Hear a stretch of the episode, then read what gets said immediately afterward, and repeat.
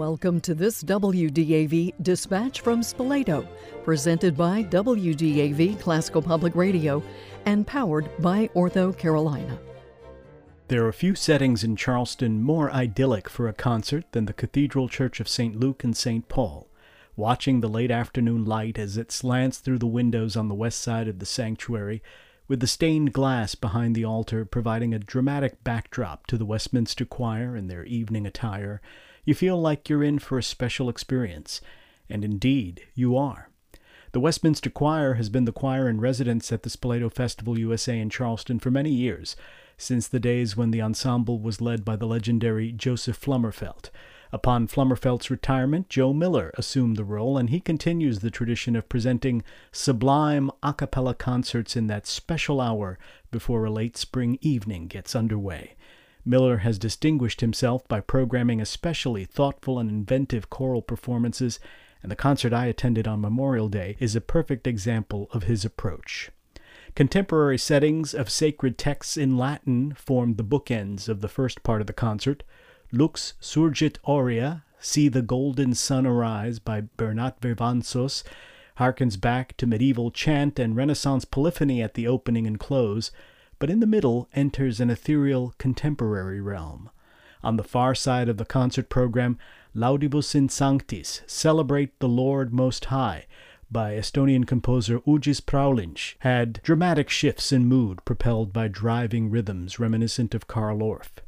In between, there was an Abendstandchen, or even song by Johannes Brahms that featured his characteristically rich choral writing, and a setting by Kyle Smith of the words of the Apollo 8 astronauts on Christmas Eve of 1968, which was made otherworldly by the use of handbells and the resonant droning of high soprano voices. There was also an infectious pair of folk hymns sung in the distinctive American 18th century shape note style of singing. These were sung by a subset of the choir separated from the group and assembling in the crossing between the transepts of the cathedral and a stirring spiritual Yonder Come Day with alto soloist Taria Mitchell and Pauline Tamalolo, as well as percussion provided by choir members using a tambourine and a broom handle. Paul Crabtree's death and resurrection brought us back to the present day. It concludes with a haunting Shaker text Do all your work as though you had a thousand years to live, and as you would if you knew you must die tomorrow.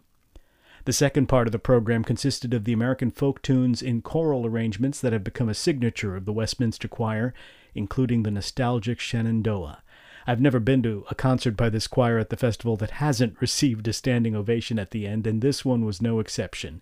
In exchange, we were rewarded with two encores, one of them an apt and exquisite setting of the standard, I'll Be Seeing You. The choir repeats the program on Saturday, June 3rd. Playwright Samuel Beckett's absurdist masterpiece, Waiting for Godot, has attracted legendary performers, from familiar movie character actors Tom Ewell and Bert Lahr in the first U.S. production, to comic icons Steve Martin and the late Robin Williams, and more recently distinguished knighted thespians Patrick Stewart and Ian McKellen. No doubt the attraction for performers is the challenge of keeping an audience engaged over two and a half hours of theater where the meaning can be elusive though the rewards are plentiful. By turns bawdy and poetic, and frequently hilarious, in one sense the play isn't all that mystifying when taken at face value as a rumination on existence. The cast of this production from Ireland's Druid Theatre is more than up to the challenge. In their tattered costumes and with their distinct physical types, they have some of the pathos of silent film comedians. But with their broad physical humor, exaggerated stances, heightened gestures, and manic expressions, they seem like Warner Brothers cartoon characters come to life. The team of director Garry Hynes and designer Francis O'Connor, who worked such magic with the festival production of the Vivaldi opera Farnace, deliver another visually rich experience with this play. To borrow a recurring bit of dialogue between Vladimir and Estragon, is this a good thing? It will pass the time, to which I would add, it will pass it very well. Waiting for Godot has numerous performances through the end of the festival at the Dock Street Theater. Check the schedule at spoletousa.org for show dates and times. For WDAV, I'm Frank Dominguez. Thanks for joining us for another WDAV Dispatch from Spoleto, presented by WDAV Classical Public Radio and powered by Ortho Carolina. Subscribe to this podcast at wdav.org forward slash subscribe and follow us on Facebook for classical music news, humor, and programming updates. WDAV is a service of Davidson College, supported by listeners like you. You can find us on the radio at 89.9 FM, streaming at WDAV.org, or on our mobile app available at iTunes and Google Play. Thanks for listening.